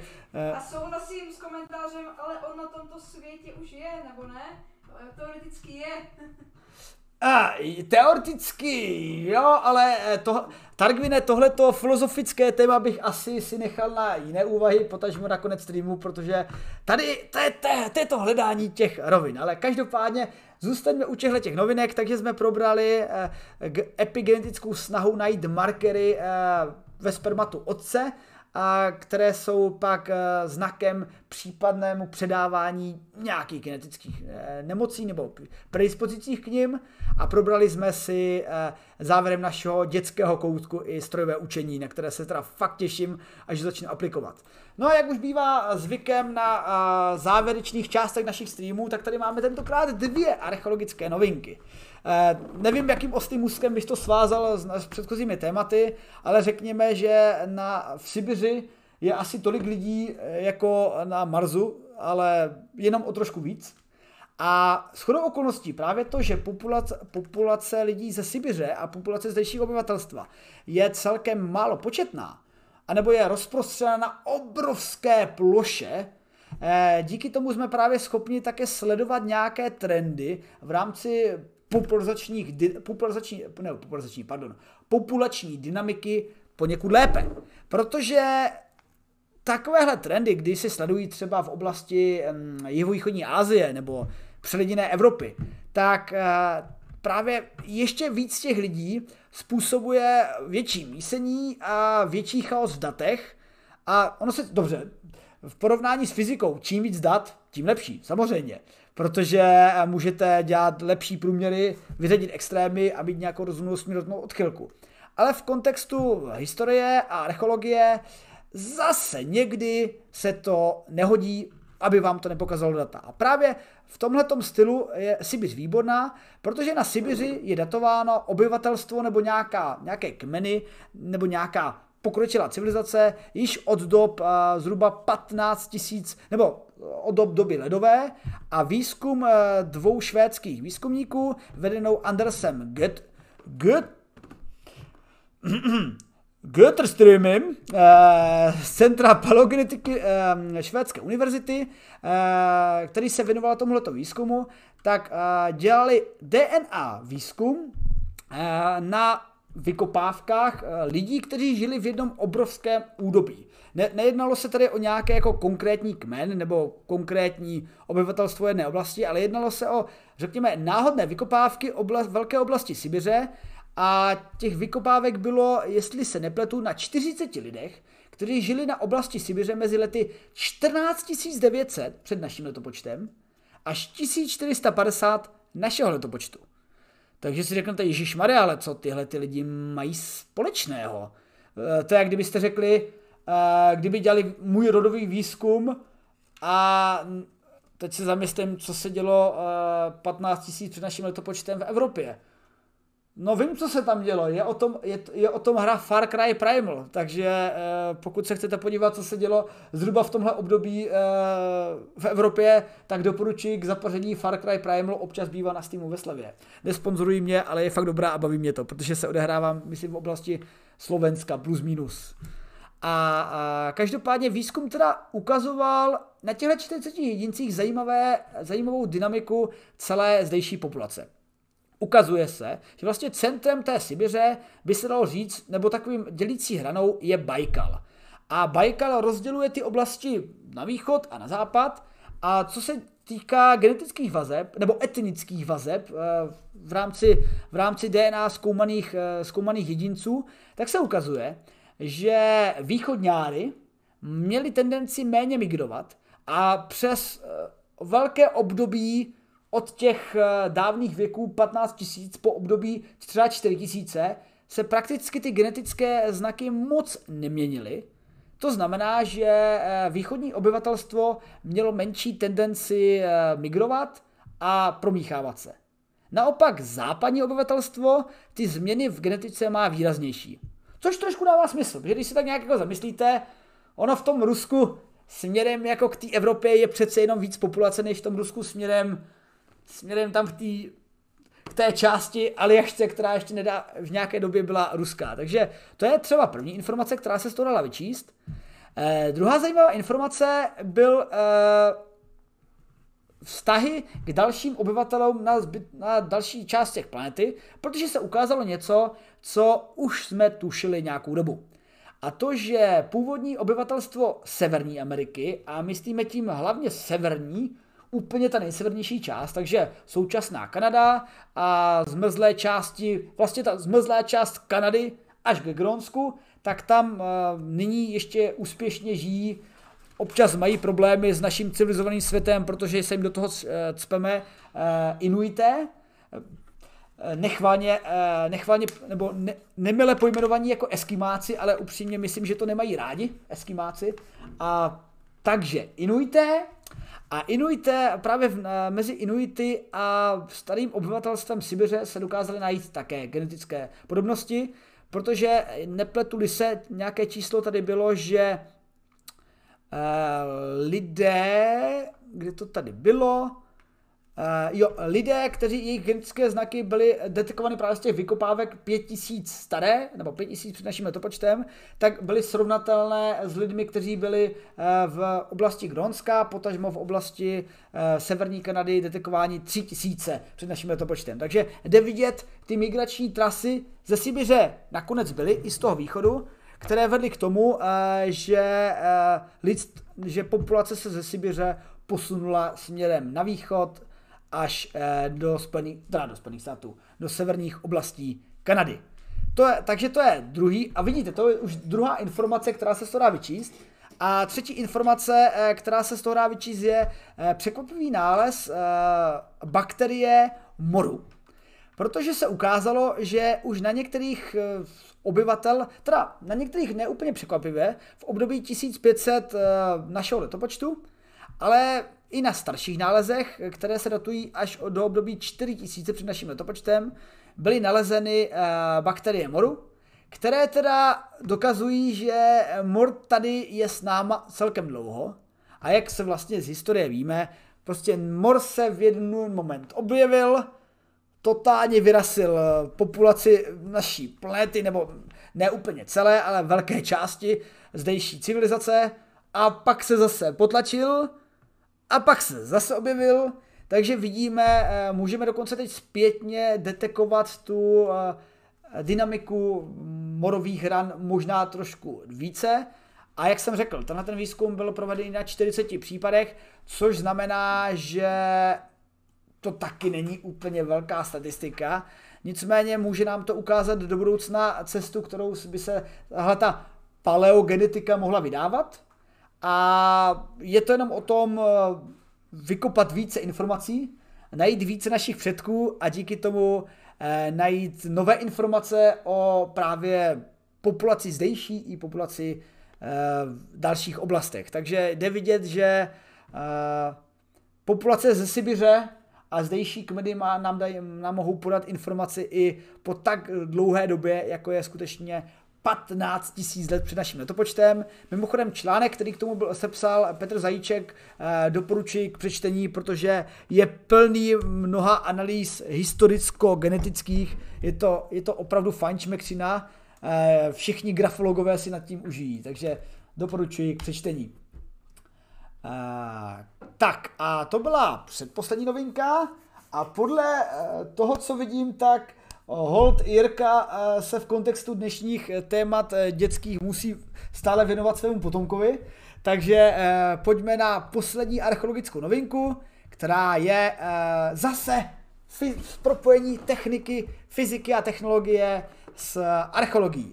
A to je, že primitivní vesničky v Amazonii s pomocí lidarů ukázali svou, nebo Lidé ukázali, že primitivní eh, vesničky v, As, eh, v Amazonii už měly nějakou, řekněme, stavbu, eh, nějakou, nějakou strukturu, která naznačovala celkem advanced typ komunity nebo advanced typ civilizace zhruba už v období 3 až 4 tisíce let, 4, pardon, 3 až 4 staletí naspět.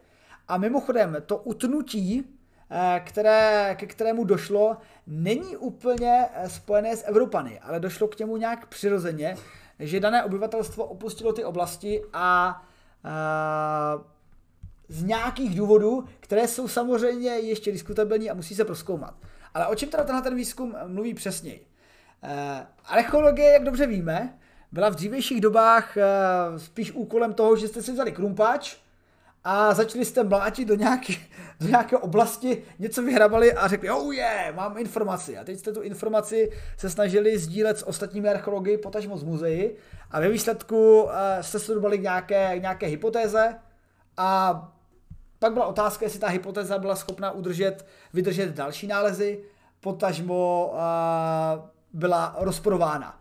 Uh, jako v jakékoliv jiné části vědy, a to třeba obzvláště genetiky a chemie, tak i ve všem dalším, moderní technologie ty vědy strašně posouvá. Ku příkladu, ještě ne v kontextu této novinky, ale třeba archeologie strašně dobře využívá zpřesňování časování. Ma, už jste asi pravděpodobně slyšeli o radioaktivním uhlíku nebo o radioaktivních dalších prvcích, díky kterým jsme schopni časovat uh, různé objekty, různé třeba uh, objekty, které známe i z používání lidí, tedy pěk, pěstní klíny a tak dále, ale potažmo i třeba živou hmotu a to naše předky s velmi velkou přesností do historie. A protože se ta analýza zpřesňuje a naše přístroje jsou schopny neanalyzovat částici na milion, ale třeba částici na miliardu, tak díky tomu jsme schopni zase víc zpřesňovat tyhle ty archeologické výkopy, tyhle ty archeologické výzkumy a tak získat přesnější data a ujasní nám to informace. A v kontextu této novinky se dostává do popředí LIDAR, což je laserový radar.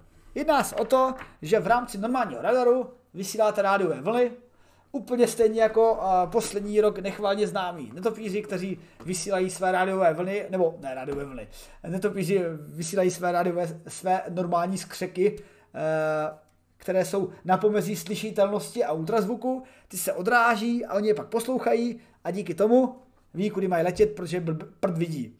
No a na podobném principu funguje lidar, který ale nevyužívá akustické vlny, ale využívá světelné vlny. Takže v podstatě pálí laserem a ten laser, jak se vrací, tak si díky tomu získává ten lidar obraz o topografii nějakého povrchu.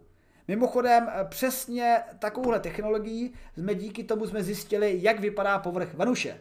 Proč?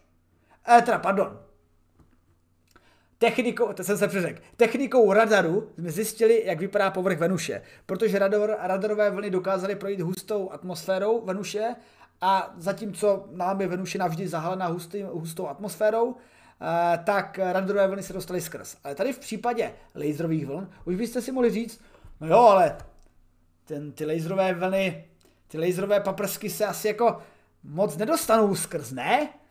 Uh, ano, samozřejmě světlo se zastaví o první překážku, která mu stojí v cestě. Nicméně tady jde už o hodně i vylepšení softwarové. Protože tihleti výzkumníci testovali oblasti amazonských pralesů nebo zdejšího původního zabydlení zdejšími kmeny a samozřejmě také narazili na tu hustou vegetaci. Ale e, ta vegetace není ve všech místech úplně skrz zem. Jsou prostě místa, jsou okinka v té vegetaci, díky které vidíte skrz. Takže to je jedna věc. A druhá věc, eh, to ne, eh, v rámci liderů se nejedná o jeden paprsek, ale jedná se o takovou jako eh, pattern více paprsků, takže jeden, jeden či dva úspěšně se dostanou až na tu, na tu zem a kde se odrazí. A teď jde především o softwarovou analýzu. Úplně stejný princip používám já v rámci, v rámci digitální mikroskopie, že když máme nějaký hrubší povrch a nebo spíš Ono se tomu říká i digitální noise, ale když mám nějaký hrubší povrch, tak v rámci povrchu, který měřím, vidím nějaký zubiska. A ty zubiska jsou artefakty obrazu, které nejsou reálné. Někdy, někdy se na tom hrubším povrchu prostě ty zuby, ty artefakty vyskočí víc a já pak softwarově si dokážu, když mezi těmi artefakty vidím rovnější části, tak si řeknu, aha, tak tohle je ten skutečný povrch. A ty artefakty vlastně odříznu. A samozřejmě v rámci LIDARu pro archeologii je i tohleto velmi důležitý aspekt. Takže vy vlastně používáte lidary a softwarovou analýzu těch dat, která vám umožní zbavit se de facto z dané oblasti těch stromů. No a to je především, protože když řeknu v České kotlině, letíte a vidíte e, třeba rozpadný hrad, tak vidíte rozpadný hrad a vidíte ho pouhýma očima. No ale když třeba a, v České kotlině e, jak byste našli bývalé uh, římské osídlení? No už nějak jinak, protože žádné bývalé římské osídlení nezůstalo. Ale už i lidary dokázali detekovat uh, z terénních nerovností a případně z dalších věcí, jako třeba fotogrametrie a dalších technik fotografických, že uh, ty nerovnosti odpovídají právě nějakým minulým stavbám, nebo eh, potažmo i třeba eh, vegetace se na některých místech objevuje víc a méně, než na třeba bývalé městské zástavbě. Takže z těchto těch analýz se dá získat mnoho informací a právě eh, vědci, vědkyně pod vedením týmu archeoložky Seny, dneska, hele, dneska jsou ty jména úžasný, Seny Suanaluomi, tedy Finky, využili lidar s skenování osad, celkem teda 36 osad eh, v oblasti, v, ob, eh, v brazilské oblasti, eh, v, v oblasti státu Acre podél řeky Purus a našli několik osad, u kterých teda už je vidět určitá konstrukce nebo určitý styl stavby osad, který se opakoval v rámci dalších osad. Samozřejmě tam byly různé rozdíly, ale archeoložka teda popsala typ této osady, že trošičku připomínala něco jako uh, hodiny s číselníkem a eh, nebylo tam ještě jasné v rámci téhleté kultury, uh, uh, která končila zhruba v období 100, 100 let před příchodem Evropanů, tak nebylo úplně ještě jasné třeba nějaké jednoznačné rozdělení stylu, že tady byl barák, který, platil, který patřil hodnostáři a tady byl barák, kde byla sípka. Upozorňuji, že se tady jednalo především o hodně primitivní kmeny a to slovo, už jsem říkal, primitivní je eh, v této konotaci často brá, bráno nějak nechválně, jakože a, primitivní kmeny, proč? Protože nemají televizi, určitě žili v souladu s přírodou, tak museli být šťastnější, než jsme v současnosti my. No ale to je právě ta zajímavá informace, která nám tahle archeologie přivádí, protože e, díky analýze těchto zachovalých, e, nebo ne úplně zachovalých, ale částečně zachovalých obydlí a potažmo osad, můžeme najít spojení i s, obdobím, e, s podobnými nálezy v Evropě, s podobnými nálezy třeba v Asii. A jde především o to, že kmeny v Jižní Americe, které žili opravdu tyhle ty, řeknu, primitivní kmeny, eh, měli způsob života hodně podobný jako lidé paleotili ještě před, nebo před neolitickou revolucí právě v Evropě. A my si vlastně můžeme díky tomu, ale ty nálezy v Evropě samozřejmě už nenajdeme, protože tam už uplynula velká doba a všechno rozvrátil a zavál čas. Ale díky analýzám těchto typů osad, za předpokladu, že lidi více méně aby měli tak ve stavět stejně a své osady tak nějak, jak to nazvat, konvergentně vymýšlet stejný design osad, tak na tomhle předpokladu se dá postavit, že uh, jestli Eh, to stavili naši předkové v Evropě nějakým způsobem, tak jestli náhodou najdeme i porovnání v rámci těchto amazonských osad. A ukázalo se, že skutečně ano, protože eh, archeologové popisují tenhle ten způsob, tenhle ten způsob staveb, teď, se, teď nemůžu najít to slovo konkrétní, ale jedná se o nějaké hliněné kužele nebo něco takového, takže, eh, které, které byly nalezeny současně v těchto osadách a současně i v evropských osadách, ale je třeba podotknout, že skutečně se nejednalo ještě o nějaké větší eh, společenské rozdělení v dané osadě. Jednalo se spíš o takový volně svázaný kmen, který spolu interagoval a vždycky se dají i na těch osadách najít nějaké cesty, které směřují na východ, na západ, na, na sever, na jih a potažmo nějaké sekundární cesty, které prostě naznačují, že ten design staveb byl vždycky i částečně obraný, když se podíváte na ten vlastně na ten tvar toho číselníku. Takže je to vlastně další ukázka, takže jinými slovy, e, na těch, na těch e, osadách byla zjevná absence hierarchie. Takže to, tolik e, poslední novince archeologické a jak se tak dívám, tak Jirka se uh, hold musí věnovat uh, potomkovi, takže potomek prostě si rozhodl, že... Uh, ale třeba potomek bude možná brzy i součástí nějakých dalších streamů, až vyroste, protože dovedu si představit, že uh, v Jirkově rodině, stejně podobně jako v naší rodině, to bude lítat kolem té vedy neustále. Takže, přátelé, jinak ovlu... Ne, ale třeba si sám bude dělat vlastní vědecký kanál. Konkurenční, je lepší. To bude jenom za to tak jo, tak jo. Takže přátelé, jinak omluváme se za uh, možná trošku chaotickou variantu streamu, ale uh, s tím se nedalo nic dělat. Uh, tolik teda k šesti novinkám, když si je zopákneme, tak se jednalo o uh, částečný úspěch a částečně vzdání se snah sondy InSight, která sice stále detekuje seismickou aktivitu na Marsu, ale svého krtka, který má detekovat uh, další uh, heat, on je teda konkrétně zaměřený na Heat Flow and Physical Properties Package, takže měl detekovat uh, tepelné toky v daných hloubkách a fyzikální vlastnosti, tak ten byl tedy opuštěn a dá se předpokládat, že do budoucna se bude ten takovéhle sondy uh, stavit uh, poněkud drsněji a bude se předpokládat, že ten materiál nebyl tak syp, není tak sypký, protože vlastně věci předpokládali, že ten materiál bude rozhodně měkčí a že nenarazí na tak eh, tvrdý materiál, jako věci narazily, nebo jako sonda narazila. Je to v podstatě úplně stejný problém, jako když chcete urýt zahrádku a narazíte na shooter, tak se posunete trošičku dál a narazíte na další shooter. Tak to se přesně stalo sondě Insight. Probrali jsme i e, téma, e, že spokojený vztah vyžaduje flexibilitu a e, jak bych řekl, nezůstávání na negativních věcech a negativních tématech, že autismus je dán vlastnostmi spermatu oce, což je zatím viděno na 508, pamatuju, jestli to pamatuju dobře, tak jsem dobrý. To, 508, a, ah, si to blbě, 805, ale ty čísla byly, ty cifry byly dobře, jenom to bylo špatně poskládané. Na 805 genetických markerech, které byly rozdílné mezi otci, které měli potomky s autismem a, a otci, které potomky s autismem neměli, což nám může pomoci při nějaké před, ne před eh, porodní, ale před počet, početím analýze eh, a případné možnosti budoucích potomků dostat nějaké eh, nemoci spojené s, nebo nějaké stavy spojené s autistickým spektrem, ale já se teda nejvíc těším na umělou inteligenci, která mi pomůže překládat pláč dítěte a, a měly být hajvanští věci eh, zamáknout, protože jim dávám na to už jenom několik měsíců.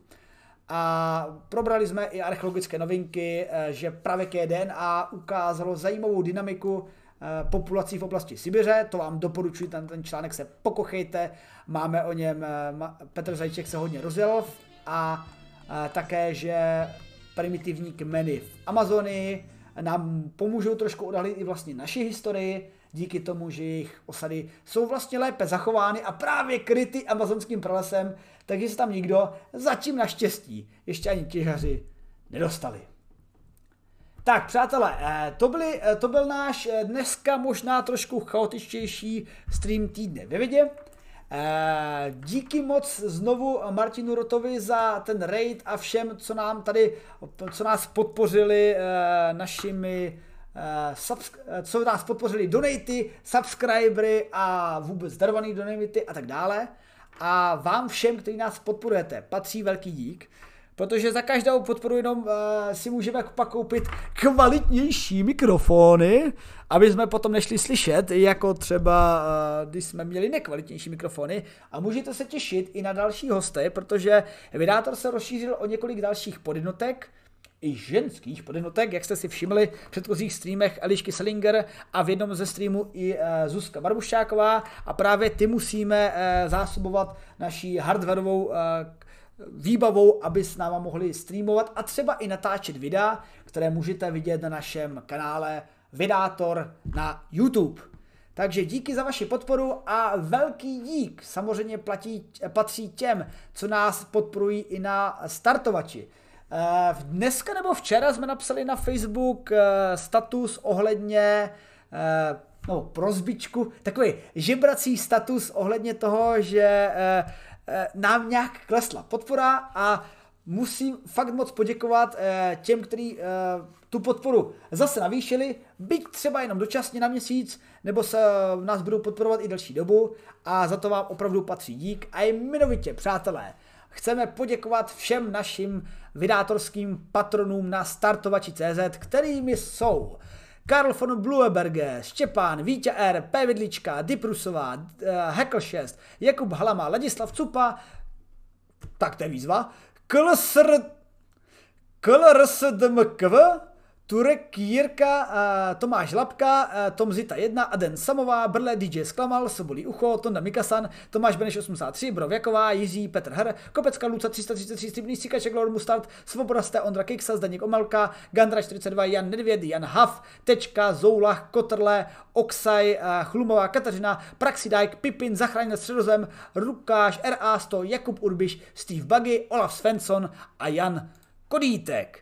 A dík, která patří za dnešek, eh, za těch několik darovaných subscriberů eh, Rudinovi a Soblímu uchu a také dnešnímu donatrovi, eh, donatrovi Dianovi 97, který nás dneska velmi obdonatoval, za což moc děkujeme. A mezi našimi subscribery tedy vítáme nové a i staronové hosty Samozřejmě ICho Deva nemůžeme tak úplně vítat, protože IC mu Devovi patří obrovský dík za to, jak nám pomáhá tvořit a upravovat naši stránku vydátor.org. Díky IC a vítejme si subscribery. A, a taky dalšími subscribery, kterými jsou darování unik... Sakra. Unic... Unicuike...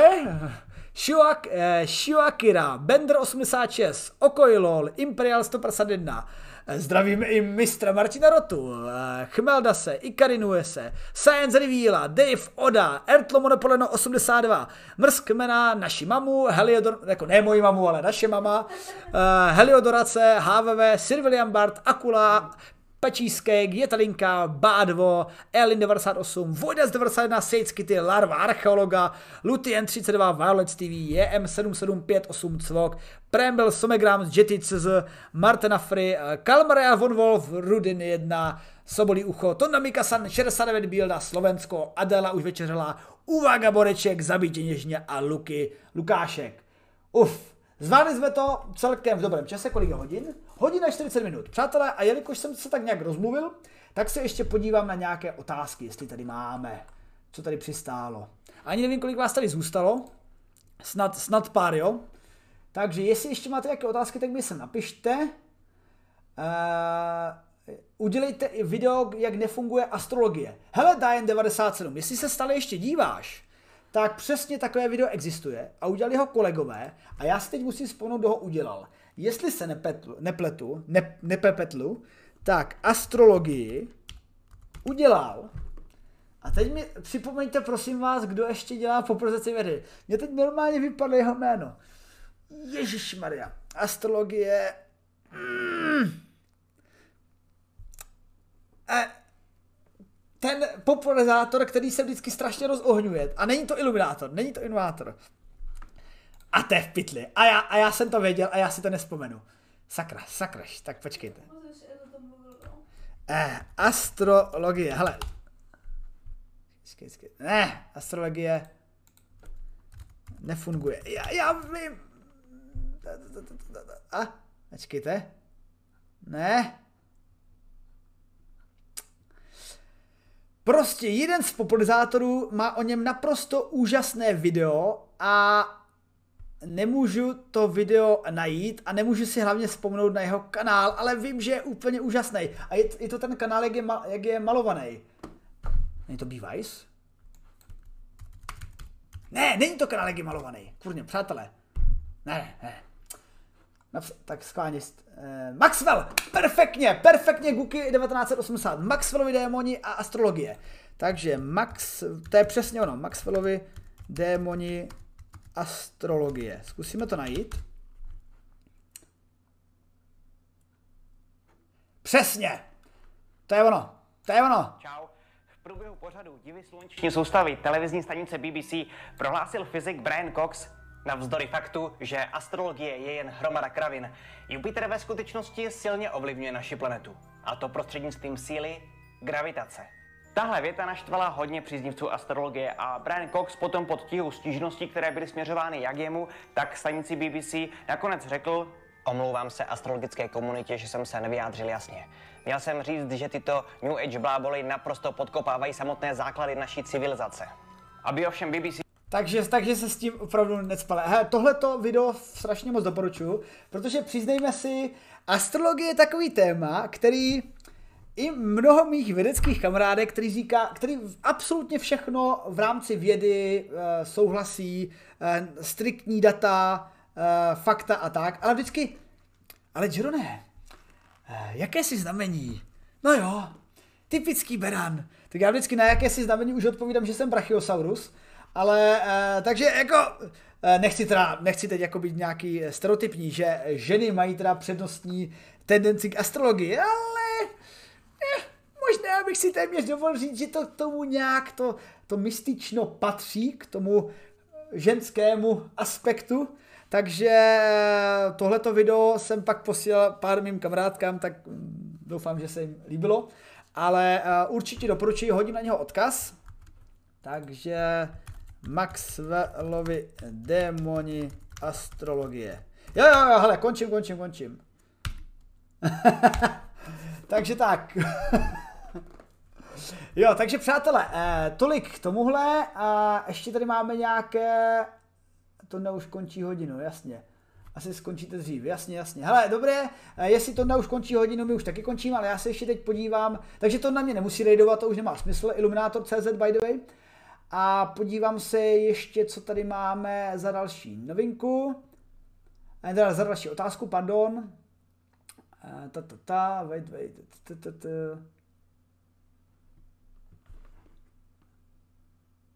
Jiný dimenze, jasně.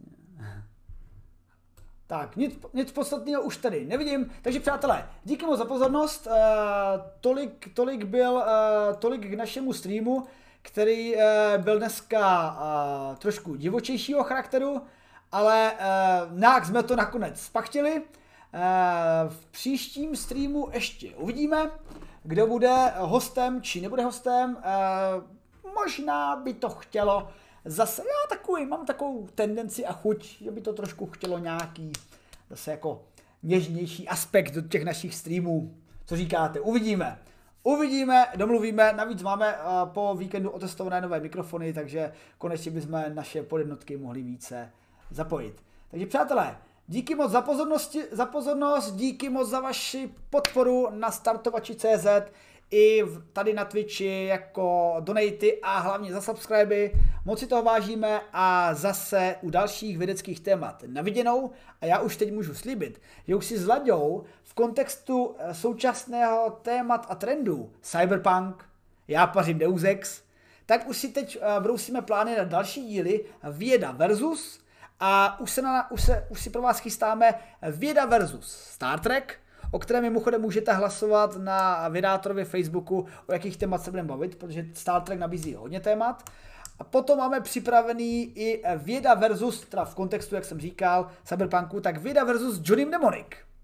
Eh, kdo si nepamatuje Johnnyho Mnemonika, eh, doporučuji k zopakování.